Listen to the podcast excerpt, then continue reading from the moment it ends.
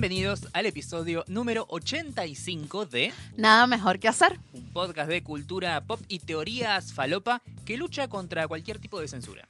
Así es, y estamos grabando después de una semana de haber faltado a grabar. Sí. Mayo fue un mes difícil, ¿no? Esa censura podemos utilizarla porque es autocensura, ¿sí? Claro.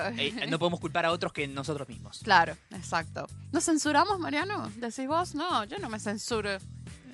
Bueno, hay cosas que hay que contar y otras que no, pues. Sí, sí, claro, sí. Porque... O sea, el censor es tu cerebro. Claro. Además, algo muy cierto que me dijo un amigo en estos días, que estábamos hablando sobre este tema, que entre más creces, más tienes que cuidar tu intimidad. Sí. Yo trato de ser lo más real posible con ustedes, con nuestros oyentes, que los amo y los adoro, pero hay cosas que hay que guardarse y cuidarlas. Sí. Lamentablemente. Todas las diarreas no garpan. Sí, no podemos contar que Mariano tuvo toda la semana diarrea. No. Y no salió del baño y tuvo una crisis, sí. No, ¿verdad? Entonces, esas cosas no queremos contarlas. No debemos. Claro, tus comas alcohólicos son unos secretos que solo conocemos vos, yo y el hombre de la guardia que te internó. Exacto, nada más que eso. Así que bueno, estamos llegando ya al episodio 85. Estamos cada vez más cerca del 100. Sí, ¿qué vamos a hacer en el 100? Al 100 se acaba esto. ¿Sí? Es muy posible que se acabe esto. Como tendría que haber pasado con cierta serie, que tendría que haber llegado a 100 episodios y cortar, pero dijeron, no, terminamos antes. ¿Llegó a 100 episodios Game of Thrones? No. Sí, tenía 10 capítulos por temporada, pero tuvo solamente 7, y en la última temporada fueron menos, y en la anterior fueron un poquito menos también, y la cagaron. ¿Cuántos episodios al final fueron? ¿60? ¿Más o menos? 60, ponele que sean 74. Tiene menos episodios que nosotros Game of Thrones. Ah. Nosotros somos narrativamente más consistentes. Más consistentes. Claro. Deberíamos armar los arcos narrativos. ¿Cuál es el arco narrativo de Mariano y el arco narrativo de Jessica? Sí. El arco narrativo de Jess es tipo... cuando empezó el podcast tenía novio. Sí. Cuando empezaba el podcast se quedó sin novio. Sí. Vivió toda una separación... slash divorcio, sí. Demás. Las complicaciones, descubrió Tinder, sí. Y empezó a usar Tinder a full. Ese es el momento en el que empieza a caer por el espiral de oscuridad. Claro, espiral de oscuridad. Después incidente, o sea, puntos de giro. Sí. Pero nunca hubo un aprendizaje. O sea, tipo, el aprendizaje tardó un montón. Claro, como en Game of Thrones, viste, los últimos 3 capítulos se acordó que, cierto, tengo que en algún momento cambiar. Si en algún momento el protagonista se da cuenta de todo lo que la cagó y ahí va a hacer su última gran hazaña. Borrar Tinder, eliminarlo y darse cuenta que en verdad es mejor conocer gente en la vida real, aunque sea más difícil, pero... Capaz consigues un poquito más de gente, un poquito más responsable emocionalmente. Ay, mira, hasta tuvo moraleja la historia. La fábula de Jessica. La fábula de Jess. Me gusta. Ponle ese título, por favor. Sí. Falta la parte en la que en un momento enloqueces de poder y cometes un genocidio. No he llegado ahí. Todavía. Pero eventualmente vas a llegar. Eventualmente enloqueceré de poder y cometeré un genocidio. Sí. Ahora que trabajo con gas, sí. no va a decir qué estoy haciendo, pero... Claro, Mad Chess, ¿viste? Fire and Blood. Ayer Mariano y yo tuvimos una reunión de trabajo, ¿no? Sí, y no las del podcast, una reunión de trabajo en serio. Una reunión de trabajo en serio, yo lo que hacía era tirar chistes en la reunión. Sí. Sí, ¿sí o no? Sí, y lo peor es que yo decía como, tengo que entrar en esa... voy a esperar a firmar el contrato y después empiezo con los chistes. Yo no, como ya estoy curada ahí, yo bueno, chicos, si no les gusta me echan y se acabó. Sí. Los quise mucho, besitos. Igual vos sabés que no va a pasar, Jessica. No ¿Qué harían sin vos? Sí, exactamente. Pero ¿quién sos vos, Mariano? ¿Quién soy yo? Sí. Mi nombre es Mariano Patruco. Hola, Mariano, ¿cómo estás? Bienvenido. ¿Nombre y colegio? Mariano Nicolás Zamudio Patruco, soy del Colegio de Santa Teresita del Niño Jesús y el Instituto Nacional Superior Prospero Alimandri, más conocido como INSPA de Avellaneda. Ok. Mi nombre es Mariano, soy periodista, me especializo en hablar de cine, un poco de series, pero más que nada de cine. Voy a ver muchas películas, algunos dicen que es por pasión, para mí es por deporte. Trato de superarme semana a semana a ver cuántas más películas veo por mes. ¿Cuándo ha sido el máximo de películas que has visto por mes? ¿Tienes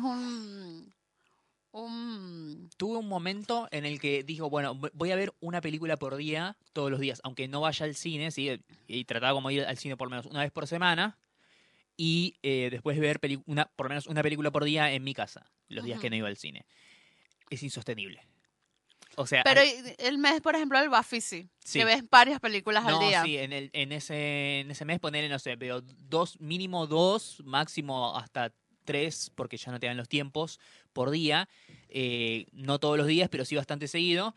Y eventualmente, y terminas con la cabeza quemada. O sea, el Festival de Cine es para ir, internarte, ver la mayor cantidad de películas que puedas y después, nada, descansar una semana, dormir 3 días seguidos, porque te quema la cabeza. Pero es súper gratificante, sobre todo si las películas están buenas. Sí, es insostenible, pues. Yo que hubo un tiempo, un año entero, que veía una temporada de serie por semana.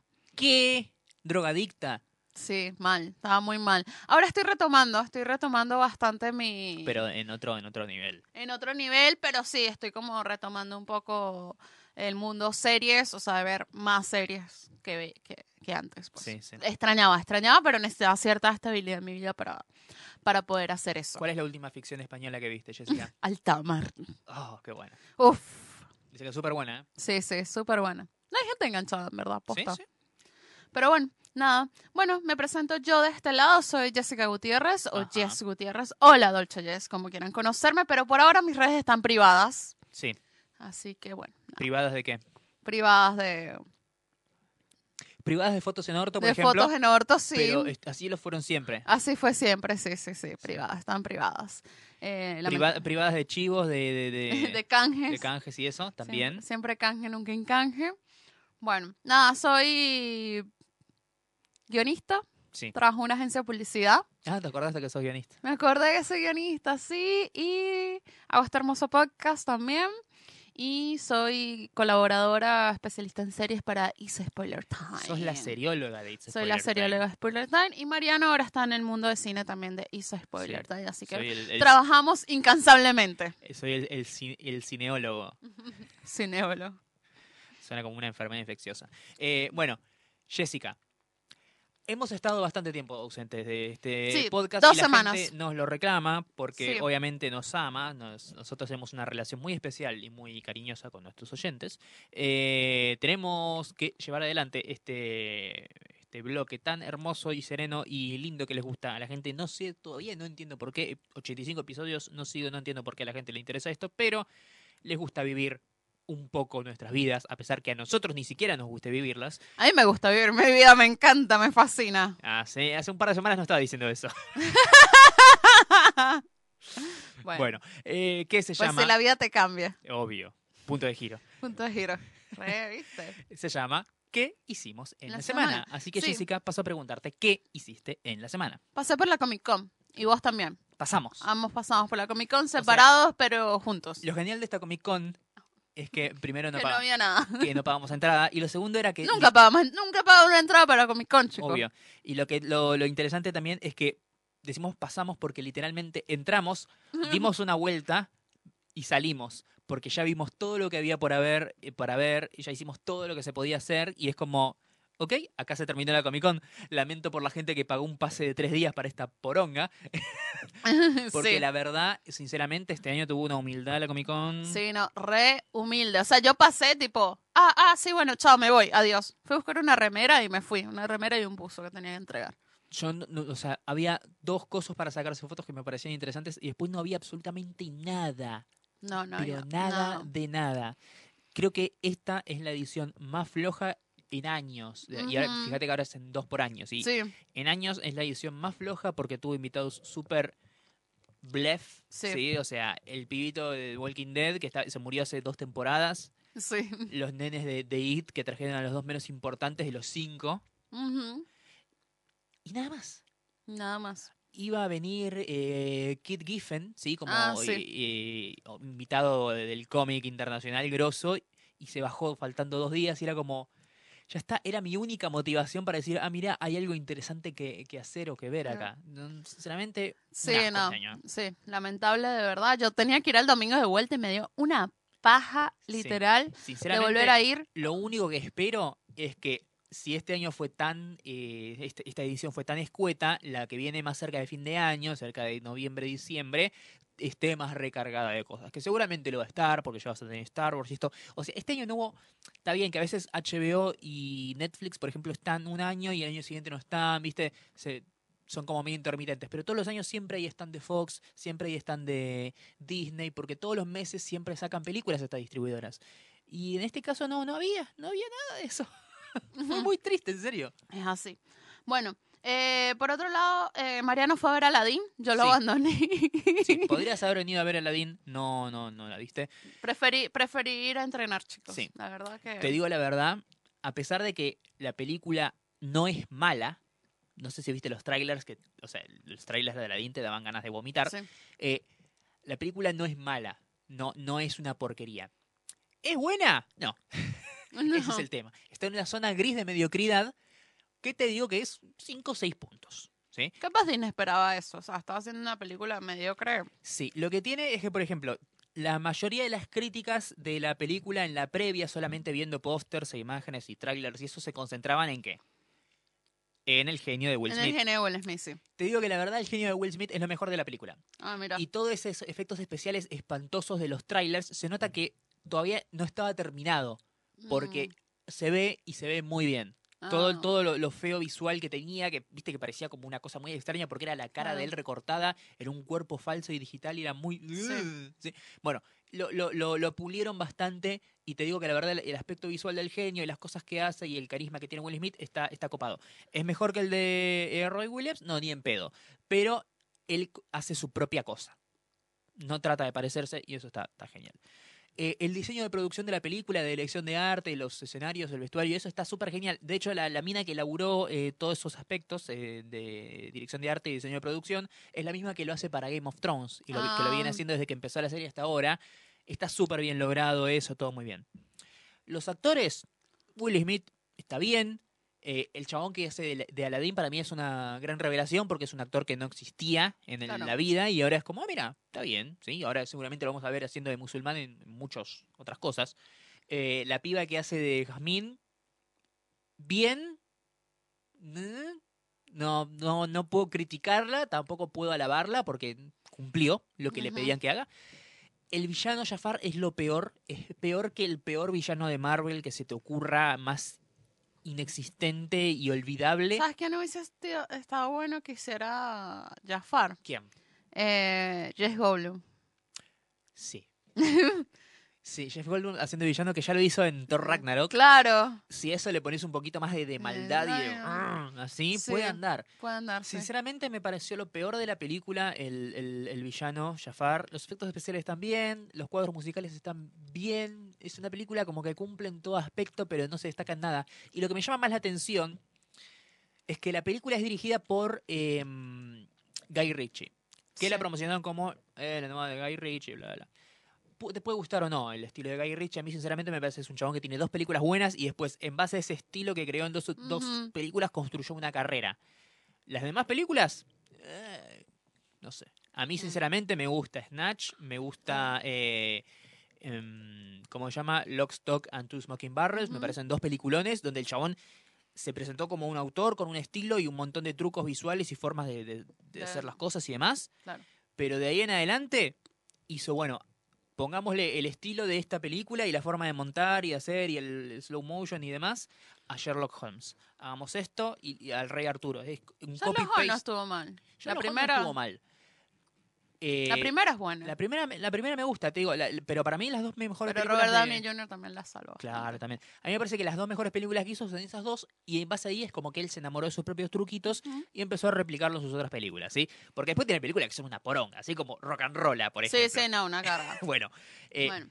Pero a lo que voy es que es un tipo que tiene un estilo y una forma de hacer las cosas. Claro. Aún en sus películas más malas, la del Rey Arturo, ¿sí? Vos la veías y dices, esto se nota que es una película de Guy Ritchie. Se entiende la forma en la que él hace las cosas y tiene su estilo y su tono y su bla. Bueno. Yo vi a Aladín y en ningún momento sentí que la estaba dirigiendo Guy Ritchie. Y la pregunta es, no porque entiendo que Disney como estandariza las cosas y la factoría Marvel y sus live actions y bla. ¿Para qué pagarle tanta guita a Guy Ritchie si al final te va a hacer una película genérica que no se siente como una de él? Claro. Agarrá cualquiera de estos directores que hacen 3 películas indie y le tirás un blockbuster por la cabeza con todo armado en un guión y en un papel, viste las películas de escritorio, de ejecutivo, y te las hacen igual y te salía más barata. Exacto, ¿para qué te iba a hacer Guy Ritchie Aladín? Sí. No entiendo, o sea, de verdad no lo comprendo. Sin embargo, ¿la película me pareció mala? No. Si te parecen buenas las live action de Disney, a mí sinceramente sí, puede pasar como un entretenimiento. Eso sí, véanla subtitulada, por favor. Sí. Luego fuimos a ver Godzilla. Sí. En IMAX. Godzilla 2. Godzilla 2, King of Monsters. Sinceramente, acá este es el momento en el que entro en modo termo de algo. En este caso de... Jessica se quiere morir. Claro, de las películas de kaijus y las películas de monstruos gigantes japonesas que nosotros, que seguramente no todos vieron, pero bueno, eran básicamente dos japoneses enormes en trajes de monstruo, cagándose a trompadas, rompiendo una maqueta de la ciudad de Tokio o cualquier lugar japonés donde estuvieran ahí pisando. Que sinceramente se traduce de un montón de tradiciones antiguas, podemos irnos un poco más atrás y ver, no sé, Ultraman, viste, y otras cosas como eso, bla, bla, bla. Sinceramente, a mí me encantan. La película de 2014 de Godzilla, la de Gareth Edwards, el que después hizo Rogue One, está bastante bien. A pesar de que tiene muy poco Godzilla, porque era como... Ah, claro, Godzilla no aparece sino hasta el final, ¿no? Claro, porque se guisa un par de personajes humanos que están ahí viendo cómo se destruye la ciudad y lo que ves es como una pata de Godzilla, un brazo de Godzilla. Sabes que él está ahí destruyendo todo, claro, pero vos seguís a estos personajes en su drama y escapando de la destrucción. Claro, que hubo muchas quejas por eso. Claro, precisamente, porque la película se llama Godzilla. ¿Dónde está mi Godzilla? ¿Dónde está mi elefante? Claro. Después hicieron la de Kong, la Isla Calavera, que a mí sinceramente también me gustó, no la vi, a pesar de que reconozco que no es tan buena como la de Godzilla de Gareth Evans, porque dijeron, bueno, querían acción, vamos a darles acción. Oh. Y en ese aspecto la película es como que un poco pierde el eje de quiénes son estos personajes, qué hacen y bla. Claro, se olvidaron de la historia y dieron puro... Claro, pero sin embargo es un poquito sólida, porque está bien dirigida, no pierde el eje de... A pesar de que le estamos mostrando un monstruo y personajes que están como ahí escapando de esto y bla, bla, bla, bla. Está Tom Hiddleston, está Brie Larson, está Samuel Jackson, está John Goodman. Está bien la película, zafa. Es súper entretenida. Después llegó esta, que esta ya de por sí la premisa me parecía que era demasiado. Porque ya 4 monstruos. Claro, en la primera introdujeron a Godzilla, en la segunda introdujeron a Kong. Ahora no solamente reflotamos a Godzilla, sino que introducimos a Rodan, a Mothra y a King Ghidorah. Es como que cada uno de estos monstruos puede tener su propia película. Claro. Que de hecho lo tuvieron en Japón, en las producciones antiguas de Toho, en los años 40, 50 y 60. 70 y también hasta los 80. Y que después se hacían los crossovers, ¿sí? Godzilla contra Ghidorah. Godzilla contra Mothra, Mothra contra Ghidorah, y Mothra contra Rodan, Rodan contra Godzilla, y se iban cruzando así, eran como, bueno, ¿qué tenemos? 5 monstruos, bueno, cada uno va a pelear contra cada uno, y después, ¿qué hacemos? Nos quedamos sin ideas, bueno, hagamos el robot Godzilla, Mecha Godzilla, Godzilla contra Mecha Godzilla, y así, y lo seguían, cuando se empezaban a morir toda esa moda de los kaiju, dijeron, bueno, vamos a hacer una sola gran película donde los juntamos a todos, que se llama Destroy All Monsters, no sé cuál es el título en japonés. Yeah. Que esto vendría a ser como la versión occidentalizada y gigantesca de Destroy All Monsters, que sinceramente es una película increíble, pero lo que tiene es que no tuvieron introducción ninguno de todos los monstruos nuevos que aparecen en esta, porque en la anterior vos ya ibas enganchado a ver Destroy All Monsters, porque ya viste a Ghidorah en 3 películas, ya viste a Godzilla en 34, viste a Mothra en 9, ¿sí? Y ya entendés más o menos quiénes son y de dónde vienen y bla, bla, bla. Y lo único que querés ver es monstruos cagándose a trompadas porque toda su historia ya las absorbiste en películas anteriores. Uh-huh. Es como, no sé, fareta. Es como ver Infinity War y decir, ay, no entiendo quién es Thor y de dónde vienen sus poderes. Y no, claro, señor, se perdió todas las precuelas. No sea mogólico. ¿Sí? Claro, bueno, exacto. Es eso. Y sentí como que la disfruté porque me están dando lo que quiero, que es falopa de kaijus rompiendo todo. Pero me pareció que era demasiado. Me abrumaba. A mí también. No sé si era el IMAX. También, la vimos en IMAX. La vimos en IMAX. O sea, era un momento en el que... Basta. Sí. O sea, era como... no entendía nada. Era como una experiencia bastante abrumadora. Abrumadora, sí. Después estaban los personajes humanos que es como... Está bien logrado. O sea, está bien la intención que tienen. No. Pero no le estás dando tiempo para respirar a ninguno. Porque tenés a estos 7 humanos inútiles, tenés a la organización esta que no puede hacer nada, y los monstruos rompiendo el mundo, Y la película está todo el tiempo saltando como de una cosa a la otra, a la otra, a la otra, a la otra. El padre, Millie Bobby Brown, Vera Farmiga, los malos con Tywin Lannister, el científico, la cosa que usan para comunicarse, Ghidorah, Godzilla, Mothra, Rodan, esto, pim, pum, pam, pam. Y llega un punto en el que, si no sos un falopero de los kaijus como yo, que lo único que quiere ver es ver maravillado como se cagan a palos, te pierde totalmente.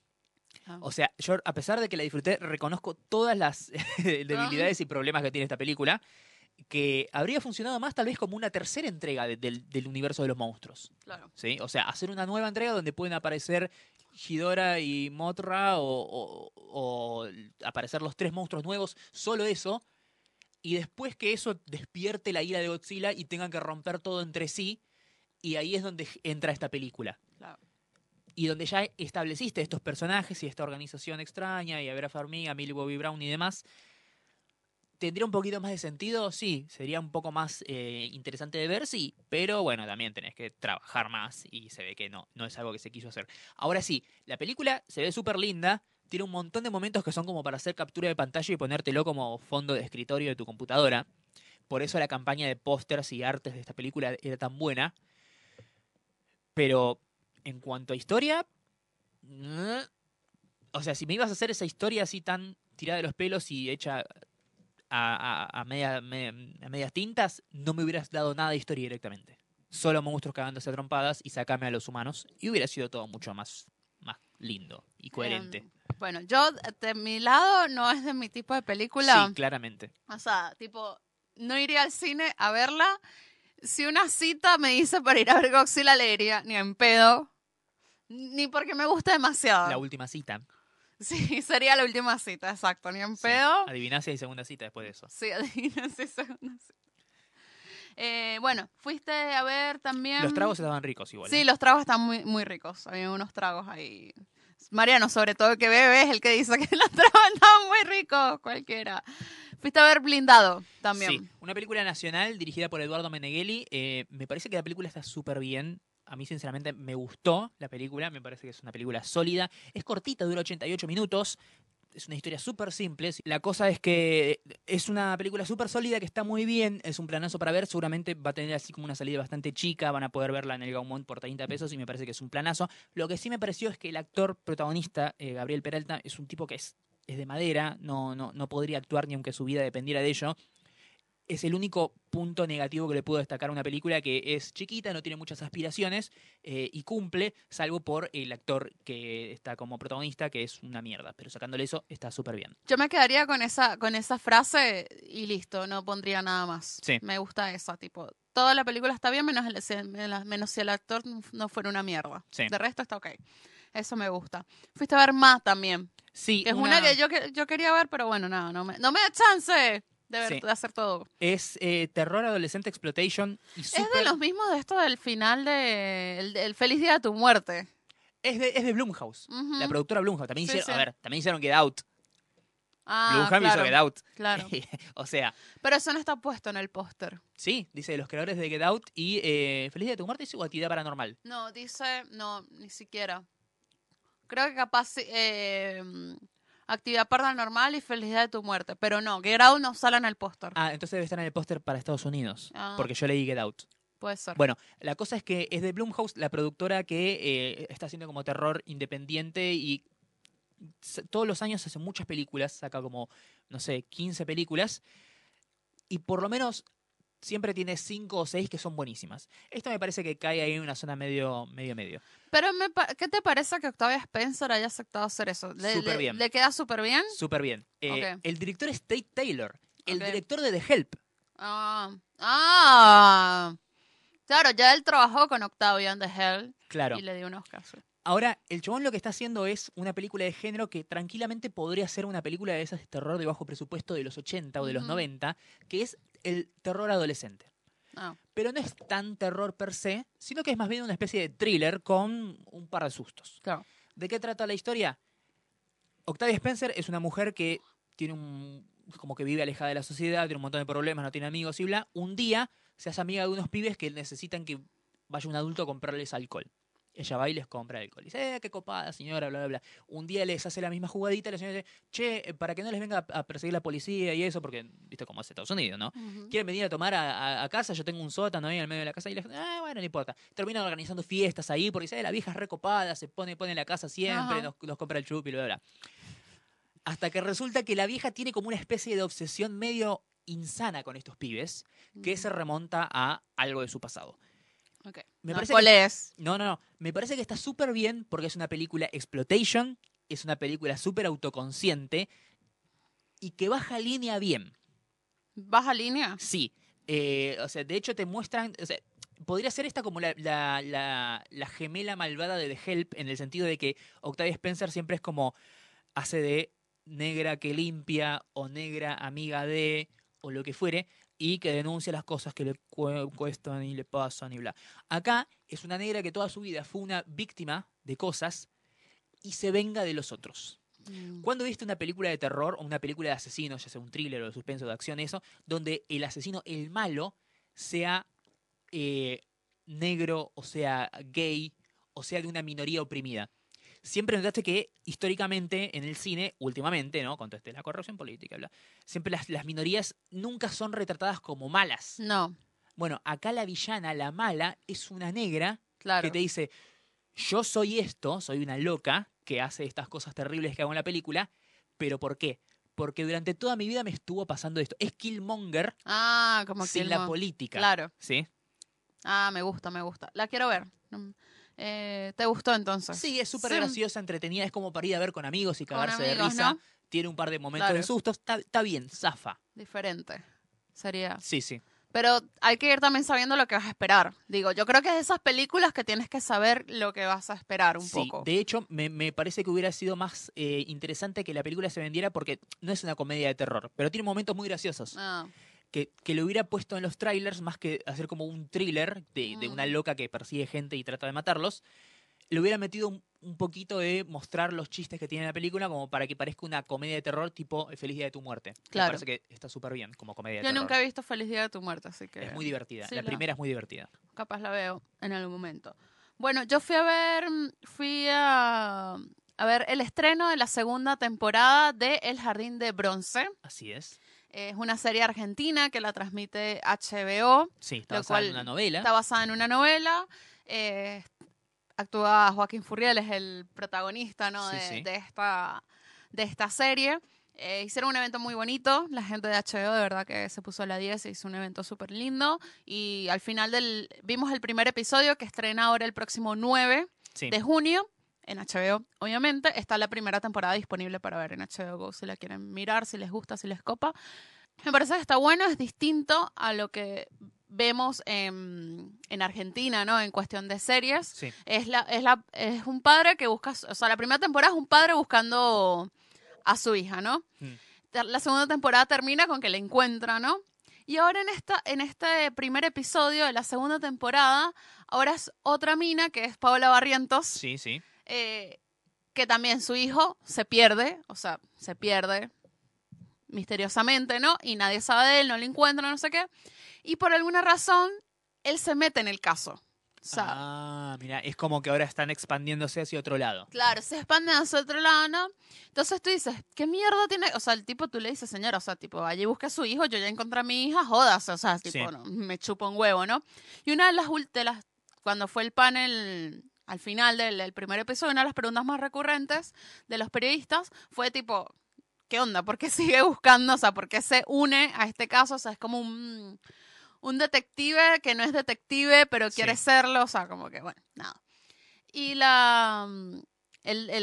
da risa, ¿no? Porque se lo preguntan a él, a Furriel, y es como que, bueno, que yo soy el actor. O sea, tipo, acá está el guionista, pregúntale a él, ¿qué mierda voy a saber yo, o sea, de esto, ¿no? Yo no armé la historia. Sí, yo no armé la historia. Eso me gusta. Me gusta que los guionistas hayan estado presentes en el panel, porque suele pasar mucho en Argentina que los guionistas no son protagonistas de nada. O sea, los guionistas no van ni al Martín Fierro.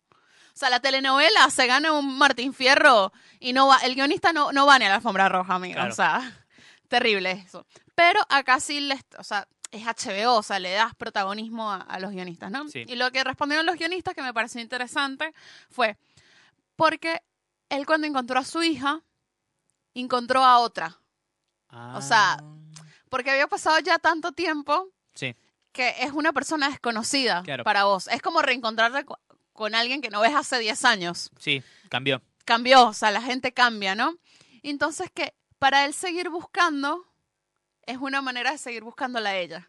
Ah, interesante. Interesante, me gusta ese punto de vista. Mira, yo no vi la primera temporada, sin embargo, ha pasado varias veces que hubo series argentinas en HBO, pero ninguna rebotó tanto como esta. Esa, sí, ¿verdad? Sí, en el sentido de que gente que la ve y dice, che, es buena.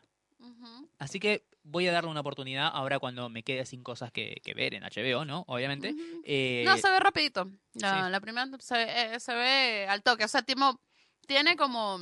ritmo. Sí, tiene buen ritmo. La sí. serie tiene buen ritmo, lo cual te deja enganchado para seguir mirando. Bien. Así que, nada, la recomiendo, de verdad que sí. Pues. Y para cerrar esta sección de qué hicimos en la semana, vamos a hablar de el final de Game of Thrones, aunque estemos llegando un poco tarde. Sí. Pero bueno, primero fuimos a un evento de HBO, que era el GOG Fest, que hicieron sí. acá en Argentina, también lo hicieron en México. Y estuvo más o menos, digamos, porque yo estaba un poco triste porque no había alcohol.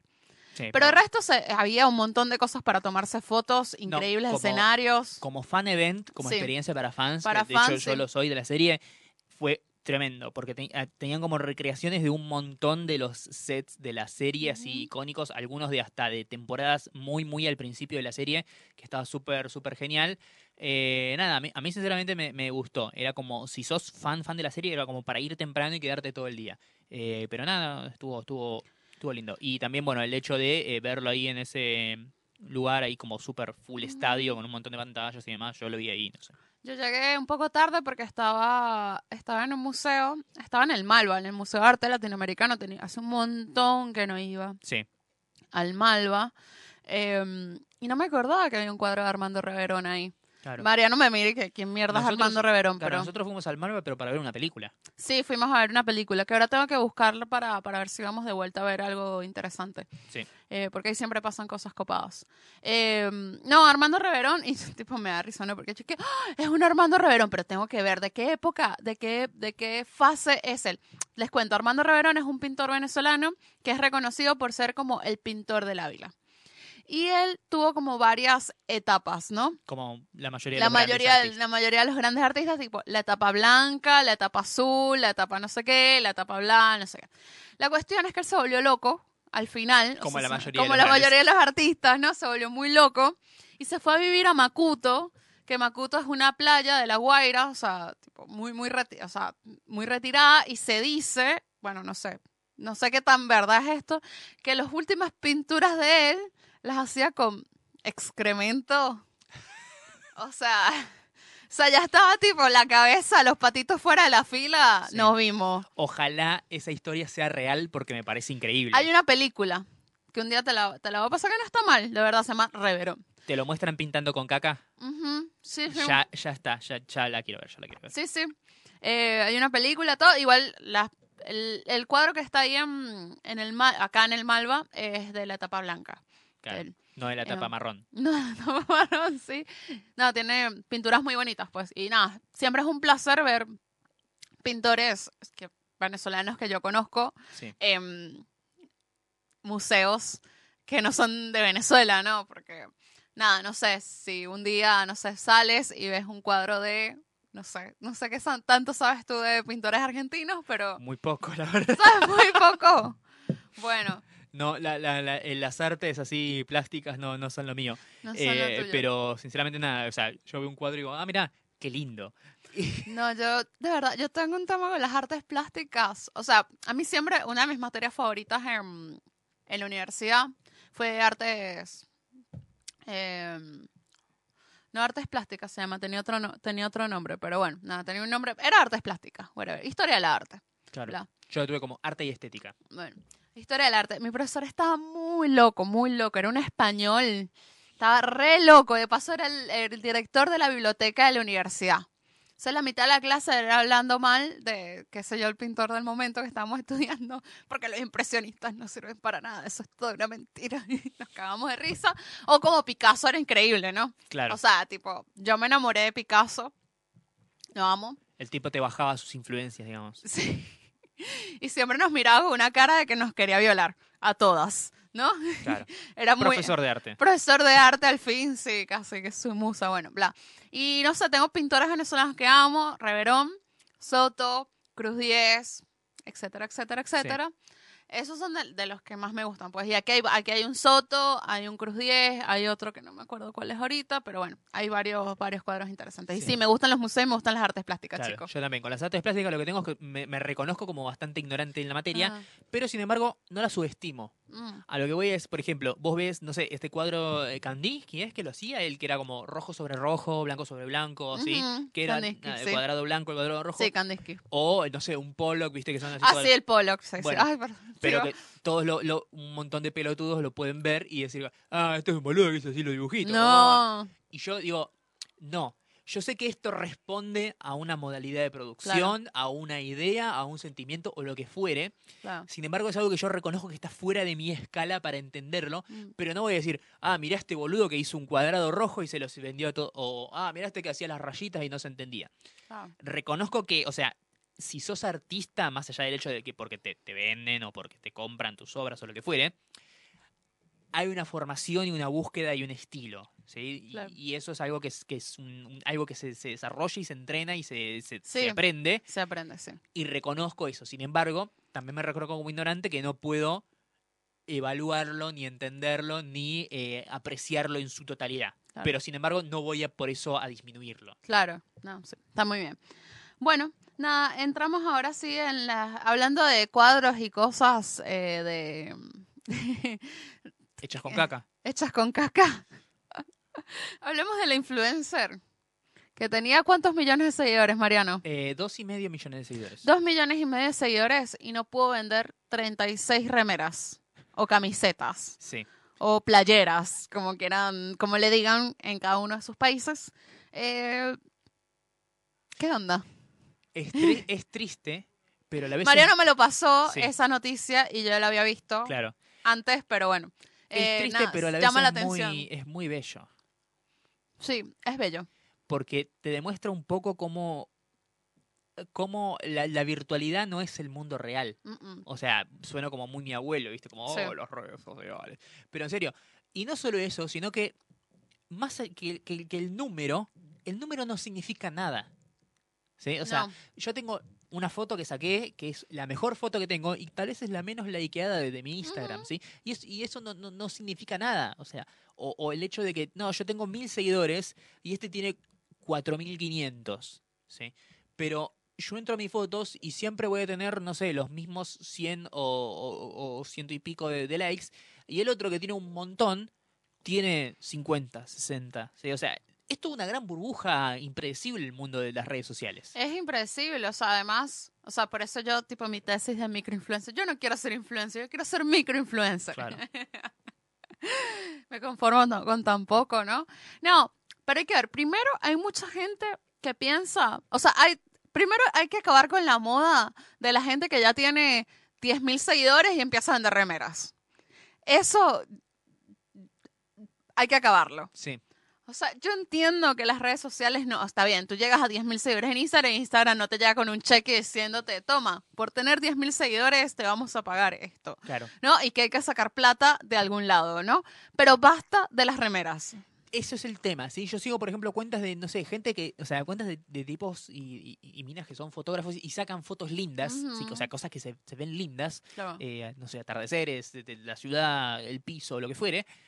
Sin embargo, si ese chabón, por más que sea súper popular, súper genial, y yo lo siga y vea todo lo que hace, dice, no, ahora voy a empezar a vender tazas. Yo te voy a comprar una taza. Primero, porque no necesito una taza. Claro. Segundo, porque si quiero una taza, me voy a comprar la que yo quiero, no la que vos vendés. Claro. La que me gusta, no la que vos vendés. Sí, pero yo creo que también los influencers se olvidan que tienen que responder a lo que el público les pide. O claro, sea, si tu público no te pide que hagas remeras o que hagas tazas, no las hagas, busca otra, estudia a tu público, pregúntales qué es lo que les gustaría y te aseguro, o sea, tipo, eso es no saber de mercado. También, pero otra cosa, eso también es, como decíamos de Daenerys Targaryen, influencers que enloquecen de poder, claro, o en este caso enloquecen de influencia y creen, porque tengo 2,5 millones de seguidores, no, todos estos seguidores están comiendo de mi mano, Claro. Y hacen lo que yo quiero y me aman y me idolatran.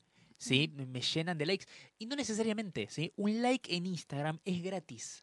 Exacto. ¿Sí? Yo o capaz que ni siquiera likeo, pero te veo. ¿Sí? Te veo y te paso, scrolleo siguiendo más allá. No significa que yo sienta algún tipo de... Y acá es la famosa la palabra mágica, el engagement con vos. Como para dejarte un comentario. Como para interesarme por lo que te pasa. Como para escuchar tus 35.000 stories hablando que me rompen los huevos. ¿Sí? Sí. No. Llega un punto en el que tenés que darte cuenta que tu público no es una masa homogénea de todo. Gente, ¿no? Son gente distinta. Todos te siguen por razones súper distintas también. Claro. Y el tema es eso de lo que siempre se dice, ¿no? Que la gracia de las redes sociales es construir comunidad. Uh-huh. Porque si vos no construís una comunidad y no tenés como un ida y vuelta y una relación más cercana con la gente que te sigue, los que te siguen se convierten en un número. Exacto. Y en este caso, esta piba vio que sus seguidores, que eran un número y un número muy abultado, dijo, si cada una de estas personas, de estos números, me compro una ramera, se convierte en números de ventas y yo me hago millonaria, y se tuvo que meter las rameras en el orto. Claro. Es que, o sea... La gente, o sea, tipo, hay gente tipo, no, tengo tantos seguidores. No, bueno, entonces bloquean los comentarios. Bloquean que les respondan historias. No responden. O sea, no responden ninguno de los comentarios que la gente le deja. Pero al final del copy ponen, ¿qué opinan ustedes? Los leo siempre.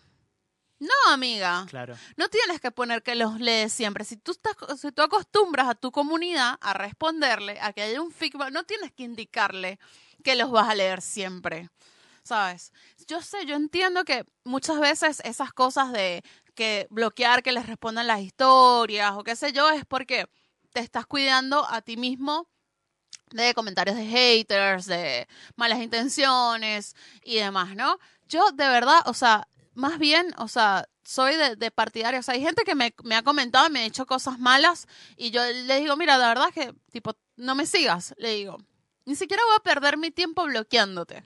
Te digo, si no te gusta lo que hago y lo único que vas a estar haciendo acá es para criticar, sí, no me sigas. Y además también... Punto. Yo no te estoy obligando. O sea, nadie le puso una pistola a nadie para seguir a nadie. Claro, y además la gente que tiene muchos seguidores, sí, que se la cree, también el hecho de que yo te siga o que te sigan unas personas significa que les importes. Uh-huh, yo sigo un montón de gente que no me importa, que no me interesa. Algunos que hasta los odio. ¿Sí? Solamente como para estar informado de que en algún momento alguien sube una foto con un lacito negro y dice, este es el día que murió. Qué mala persona que sos, Mariano. Por favor. Sí, o sea, yo hago... Yo no sigo gente que odio. Yo sí. Pero el tema es eso, que haya gente que te siga no significa que les importes, o que te quieran, o que les interese lo que vos les querés vender. Capaz que hay gente que no jamás te compraría nada, pero te sigue porque le interesan las cosas que pones. O capaz que no le interesa, pero simplemente nada, que le aparezca cada tanto una foto tuya en el feed le queda bien, no sé. Es una cosa muy compleja. Y creer que es como, nada, o sea, Instagram no es un negocio. Exacto. O sea, un supermercado. Si vos te pones un mercado, entra mucha gente. La gente que entra para comprar. Porque ¿para qué mierda vas a entrar a un supermercado? Claro. Bueno, Instagram no es así. No. Instagram no es un supermercado, exacto. Lo mismo que Twitter o lo mismo que un montón de cosas. O sea, el hecho de eso de que, nada, cualquier pelotudo que tiene un emprendimiento que, yo hago tortas o hago esto. Pero yo no te ofrezco esto porque para que me recomiendes o lo que fuera porque vos tenés tantos seguidores y no me sirve. Va a venir uno que va a tener los miles de seguidores y vos le vas a dar todo lo que quieras y eso no te garantiza nada. Uh-huh. ¿Sí? Porque, te repito, la mina de las remeras tenía 2 millones y no le sirvió para un carajo. ¿Sí? ¿Qué te garantiza que este que tiene 150.000 te va a dar mayores resultados que una recomendación de parte mía? Sí. Capaz que yo tengo un público más fiel que los otros. Sí. No, pasa, pero... Y además es un tema de escala también. Cuanto más grande es la cosa, es más difícil de controlar. Claro, de controlar la gente. O sea, no puede. O sea, yo le tengo miedo que un día... Posta, en serio. Tipo, despiertan, o sea, con 50.000 seguidores, pues. ¿Qué hago acá? ¿Qué hago? Sí, digo, ¿qué hice? O sea, tipo, ¿quién es esta gente? Sí. No sé, o sea, no sabría cómo manejarla, o sea, cómo manejar la posta. O sea, hay gente que diría, yo sí quisiera despertarme un día con 50.000 seguidores de un día para otro. ¡No! No importa que mi comunidad vaya creciendo y crezca lento. Yo los voy conociendo, voy hablando, me da tiempo de charlar con todos. Sí. O sea, porque es un trabajo, o sea, tipo es sentarte, o sea, para mí una de las influencers más, influencer, ¿no? Ponele, entre comillas, pongo figuras influencer, de redes sociales. Figuras de redes sociales que de verdad se dedica un montón a responder y a estar, y te das cuenta que es Sasha Fitness, por ejemplo. Ella posta en serio, tipo dice, bueno, yo trato a veces de responder comentarios en las fotos, ¿no? Como que hago lo posible, ¿no? Y no llego, y si no llego a responder todo, lo que hago es tomar como las dudas más frecuentes que me hacen entre todas, armar como una respuesta general. Sí, no, y después lo hace en un video de YouTube, hace un preguntas y respuestas, y dice, bueno, muchos me estuvieron preguntando cómo hago para bajar grasa sin perder músculo. O sea, obviamente no te vas a poner comentario por comentario responde la misma pregunta. Entonces, nada, ya como que, bueno, hice las cosas así, pero si es algo muy, muy puntual, bueno, sí, lo responde. Pero se toma el tiempo para eso. No es que deje que, los leo siempre y no responde nunca nada. No, o sea, está malísimo eso. Entonces, nada, bueno, triste.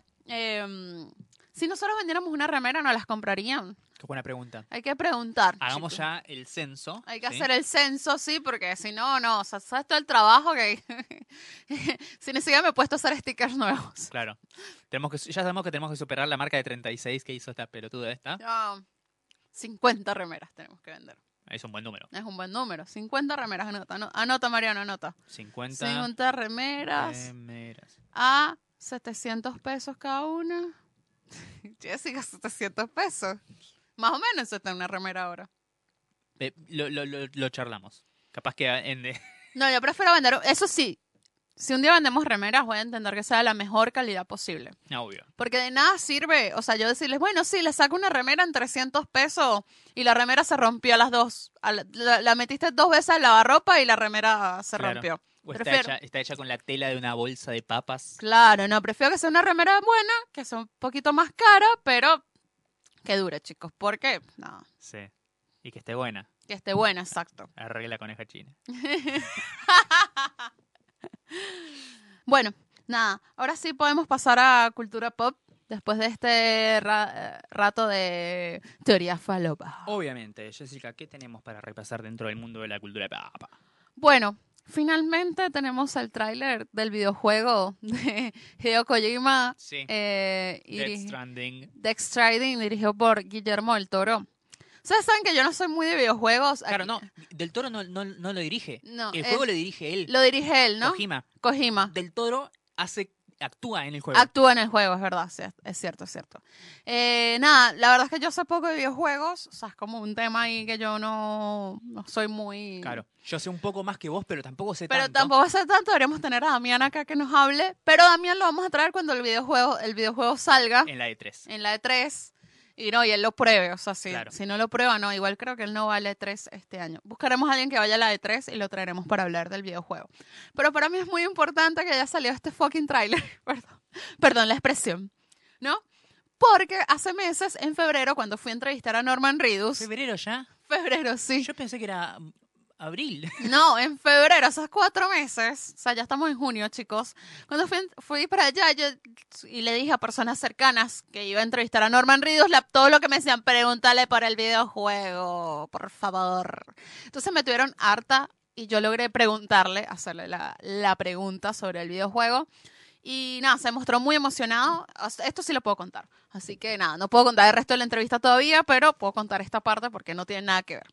O sea, tiene que ver con el videojuego, ¿no? Se mostró muy contento, o sea, que primero que le preguntara por eso, o sea, le gustó como la pregunta.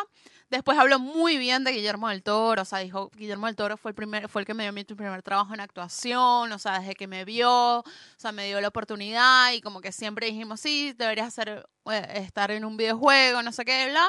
Y sé que es como una experiencia increíble lo que es actuar para un videojuego. Le gustó muchísimo y nada, estaba muy emocionado. O sea, de verdad que, o sea, si lo escuchabas hablar en ese momento y lo hubiese podido compartir, ¿no? Hubiese estado la gente todavía mucho más manija, ¿no? Porque ya al mostrarse él positivamente respecto al trabajo que hizo, te deja como, ¡ah!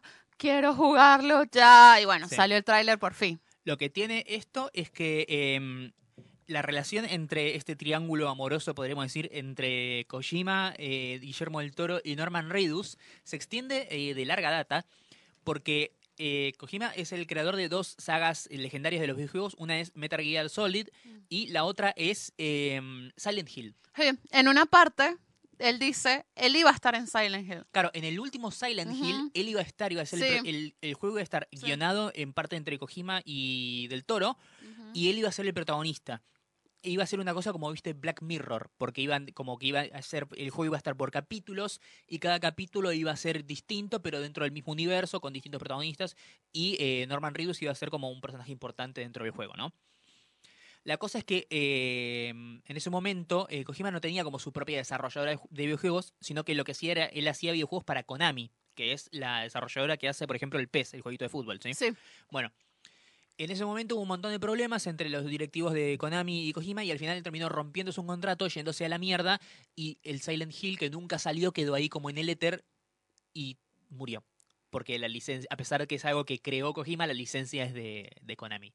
Y es algo que quedó como que todo el mundo quería jugar ese juego y se quedó con las ganas. Y es una cosa muy horrible porque es algo que nunca vas a ver, pero que siempre quisiste. Y ahora, bueno, están haciendo esta cosa nueva, Death Stranding, que es como algo súper extraño y secreto. Y lo que tiene, además del obviamente, Norman Reedus, está Guillermo del Toro también como personaje. Van a estar está Matt Mikkelsen. Va a estar también Léa Seydoux, la actriz francesa. Está, y como cosa rara, está el director de cine Nicolás Winding Refn, el de Drive. De Drive, sí. Que, como cosa graciosa, este año él va a sacar una serie para Amazon llamada Too Old to Die Young, donde hace un cameo Kojima como un personaje, y ahora él lo puso a Refn en su videojuego. Es como, ah, mira, qué interesante. Mira vos, súper interesante. Bueno, pues seguimos con la manija geek, y es que, Mariano, ¿qué hubo? Yo necesito hacer este viaje. Posta. El día que yo vaya allá... Te vas de mochilera al Machu Picchu. Voy a llorar, o sea, voy a llorar, pero mal. El parque de Star Wars. ¡Sí!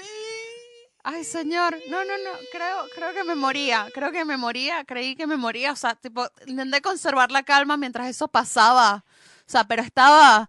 ¡Ah! Lo necesito. Es algo... Porque una cosa es... una montaña rusa de Star Wars. Una atracción de un parque más grande. Pero el nivel de recreación que hay del mundo de Star Wars en todo, desde el pasillo en el que caminás para llegar al lugar para comer, hasta la misma cantina donde te sentás, que es la cantina de Mos Eisley, la comida, los vestuarios de la gente que pasa caminando alrededor tuyo, todo lo que va a ser eso, Galaxy's Edge, el parque de Star Wars en Disney, va a ser una cosa impresionante. Porque ese nivel de world building que existe, la última vez que lo vi, así como en una especie como de parque de diversiones, es en el Wizarding World de Harry Potter. Entonces está, sí, claro. No solamente hay juegos de cosas, sino que es todo. Es como agarrar toda la estética y los sets de las películas y ponerlo todo junto en un parque. Y es increíble. Es increíble. No. Yo estaba, pero manija... ¿Será que uno se puede casar ahí? Sí. Como viste en Japón te puedes tener una boda con un Pikachu de testigo. Sí.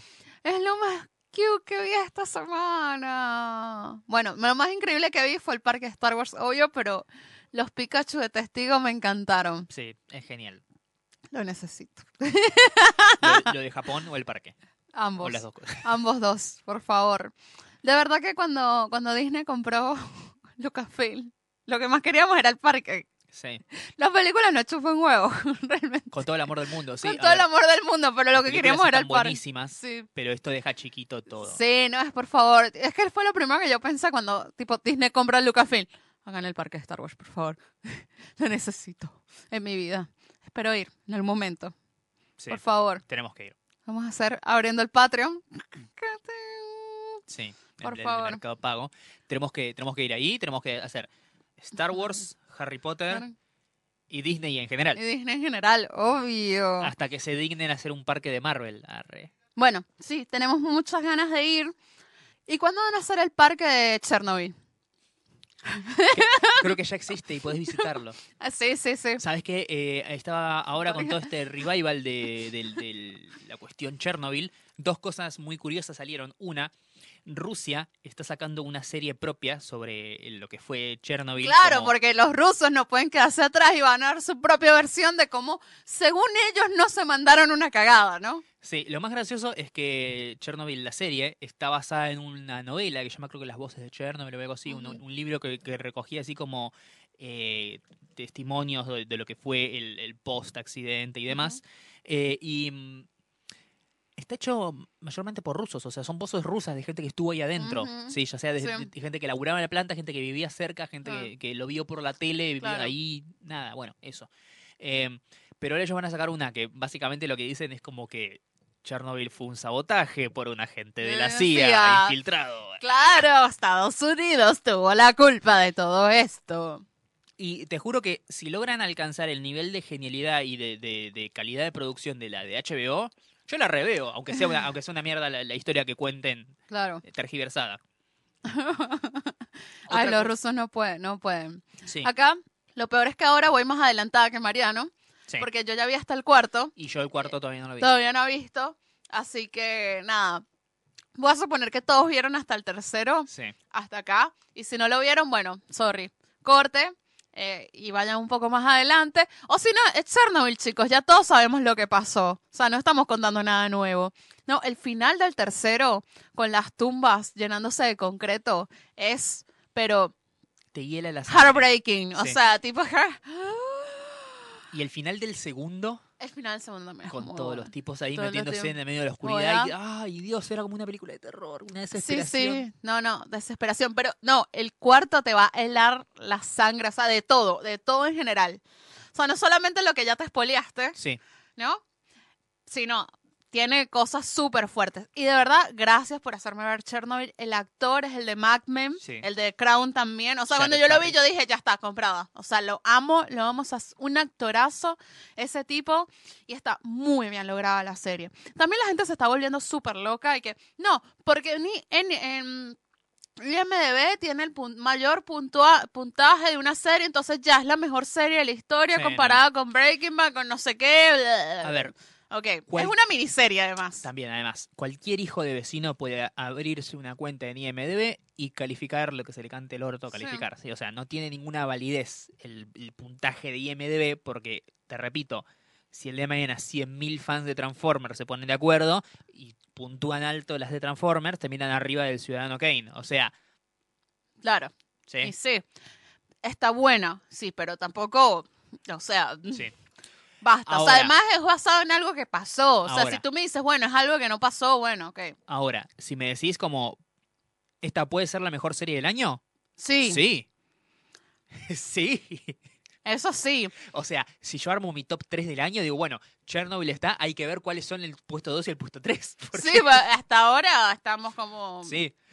Bastante flojitos, ¿no? De series nuevas. Claro. Nuevas, no claro, de temporadas. Sí. Sobre esto que decíamos, ¿no? De curiosidad sobre Chernobyl, que mencioné la nueva serie, la contraserie. También, otro dato interesante. La serie tiene su propio podcast. Ah, sí, tiene su propio podcast y me lo recomendaron. Donde los creadores y los guionistas analizan los capítulos y cuentan otras historias como que no pudieron llegar a hablar o sobre el background y la investigación histórica que hicieron para llegar a eso. Está muy bien lanzar una serie con su propio podcast. Sí. Está muy bueno. Sí, sí.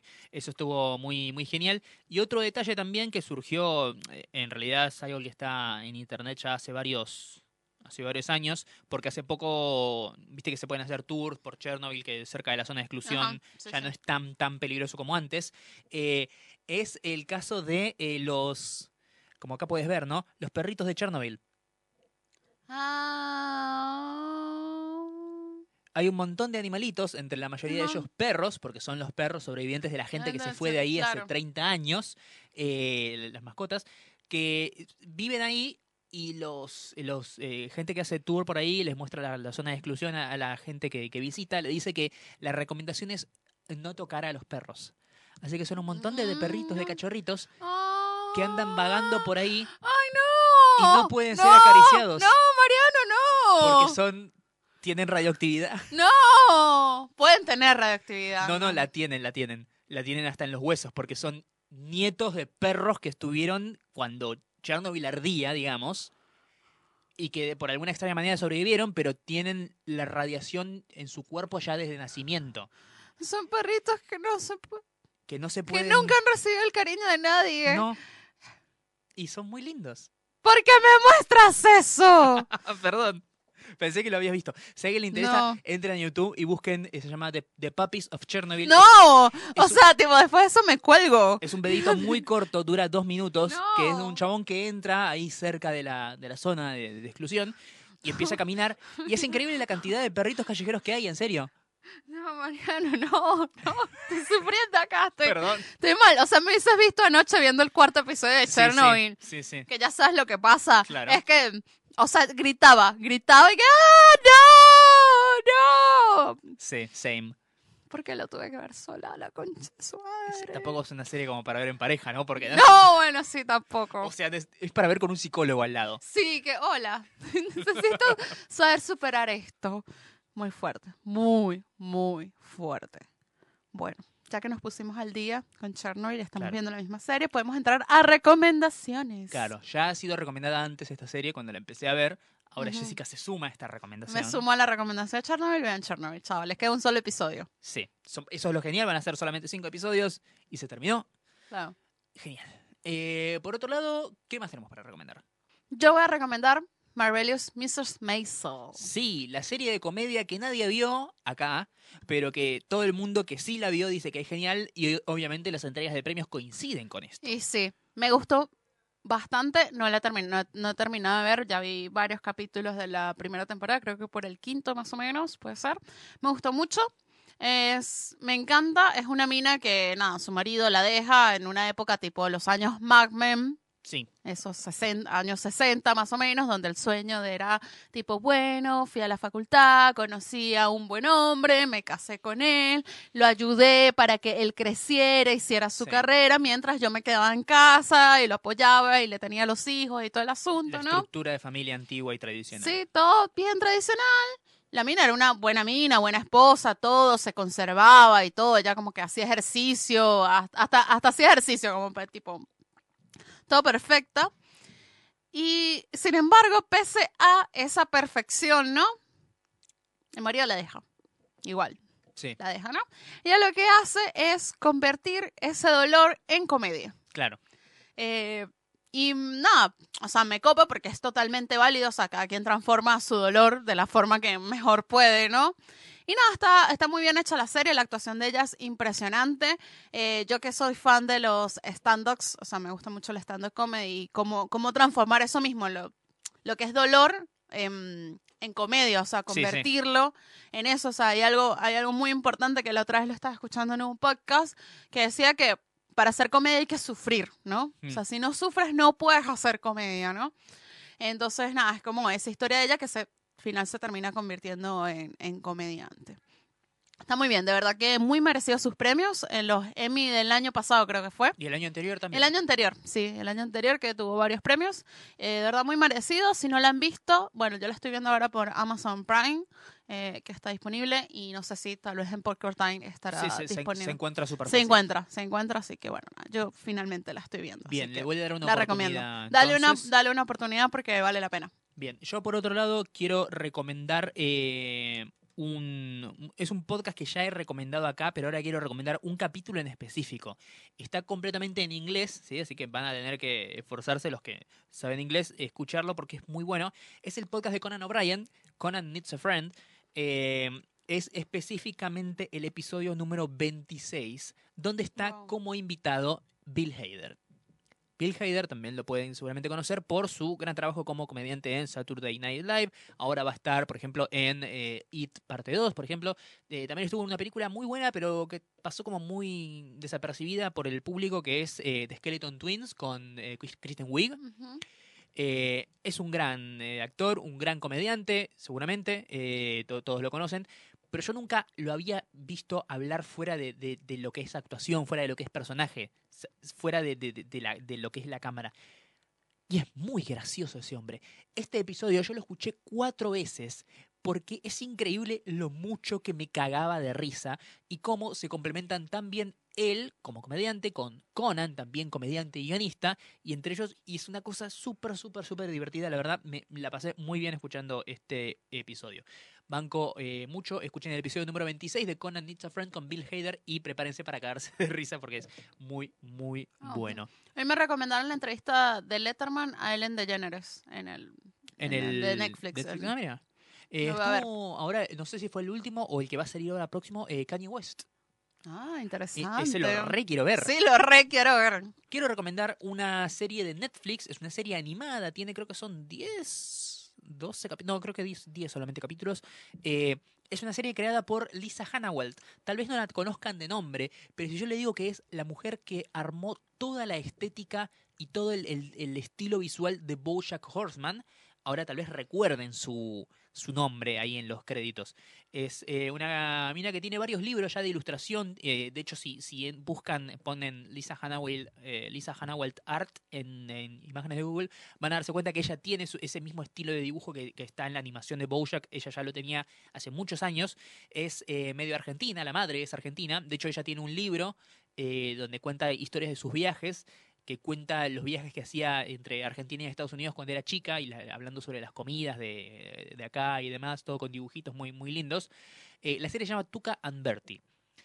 Es básicamente una especie como de sitcom animada con dos pájaros. Es un mundo de animales antropomórficos, igual que el de BoJack Horseman, sí, pero distinto. Que lo bancamos. Sí, igual pero distinto. Más que nada, primero, porque prácticamente no hay personajes humanos en esta serie. Y segundo, porque BoJack es una serie que es reflexiva y dramática y por momentos deprimente, ¿sí? Por cómo se mete todo en la oscuridad y los problemas y los traumas de sus personajes. Esta serie hace lo mismo, pero lo ataca desde otro lado. Tiene un estilo de comedia mucho más, si se quiere, alocado y falopa y por momentos surrealista, que lo hace muy divertido y muy gracioso. Tiene todas estas cosas como de que también estaban presentes en BoJack, de momentos en los que tenés que poner pausa como para ver cosas que están en el fondo, que son chistes internos o referencias. Y esta serie lo tiene muy buenos cameos, muy buenas actuaciones de voz. Las personajes principales son ¿cómo se llamaba? Está Amy Wong, que es una actriz, una comediante de stand-up. Está también Tiffany Haddish. Y está Steven Yeun, que es el coreano de The Walking Dead, el que mataron, Glenn. Claro. Banco mucho esta serie, es muy divertida, es muy graciosa. Y te repito, por momentos extremadamente alocada, extremadamente falopa, pero si entras en ese juego te va a divertir mucho. Y lo que tiene es eso, que es una serie que se toma su tiempo para reflexionar sobre cosas sin tener que cagarte a trompadas en el alma como hace BoJack, sino que te lo hace como con una sonrisa. Es una serie más feel good, digamos. Que claro, más mejor que BoJack. O sea, BoJack es tipo, no es que sea mejor que BoJack, sino que BoJack la pasás mejor viéndola. Sí, la pasás BoJack, tipo terminas con terapia. Claro, pero es muy divertida y a pesar de eso, de que es súper graciosa y más tirada para la comedia, no eso no significa que no hable de temas en serio. Así que definitivamente recomiendo que vean Tuca and Bertie. Está para ver en Netflix, son solamente 10 capítulos la primera temporada y son cortitos porque obviamente es una serie animada, duran menos de media hora. Así es. Bueno, llegamos al final de este episodio en el que volvimos muy cargados de mucho cine y muchas series. ¿Te diste cuenta? Fue lo que más hablamos hoy. Claro, es que estuvimos tanto tiempo fuera que se nos acumularon anécdotas y vivencias y cosas y bla. Acumularon un montón de cosas. Pero bueno, estamos bien. Estamos bien. Los extrañamos, chicos. La verdad que siempre los extrañamos. Y no dejen de escucharlo. Me da risa porque te metes a ver cuando empiezan a bajar las reproducciones, ¿no? Sí. Y cuando ya nosotros nos empezamos a despedir, tipo, pico abajo. Claro. Quédense hasta el final. También lo gracioso es ver cómo, por ejemplo, en las analíticas, la semana que no sacamos capítulo, los más escuchados, porque ya todo el mundo escuchó los últimos que salieron, es gente que vuelve a escuchar los primeros. Sí. Están como, ¿qué hace el capítulo 20 acá? Estamos por el 80. Ah, cierto, claro, esta semana no sacamos nada. Vuelven a uno viejo. Sí, me parece muy bien que nos acompañen. Siempre, o sea que no se pierda ni un solo episodio de nosotros. Así que bueno, ya saben que nos pueden seguir a ambos en @nmqhpodcast, tanto en Twitter como en Instagram. Tenemos nuestras sucursales individuales, que en mi caso son Marian Patruco en ambas redes. Y yo soy La Dolce Yes, tanto en Twitter como en Instagram, que por ahora están privadas, pero si me mandan la solicitud las acepto, así que nada, pueden mandarme. También tenemos que recordar que este maravilloso podcast se graba en los estudios de Radio La Bici, la radio más linda del mundo, donde ustedes pueden traer sus proyectos de podcast o de programa de radio y hacerlos realidad. Así es. Y pueden escucharnos en múltiples plataformas: iTunes, Spotify, Google Podcast, Audio Boom, etcétera, etcétera. Los que se te ocurra. Sí. Stitcher, Deezer, Podtail, Podbean. ¿Nos escuchás en algún? ¿Vos sos como de utilizar algún podcatcher y no estamos? Bueno, mandalo a gerencia@nmqh y te lo respondemos. No, en serio, decime y yo veo cómo lo soluciono. Así es. Bueno, nos escuchamos la próxima. Adiós. Adiós. Chau.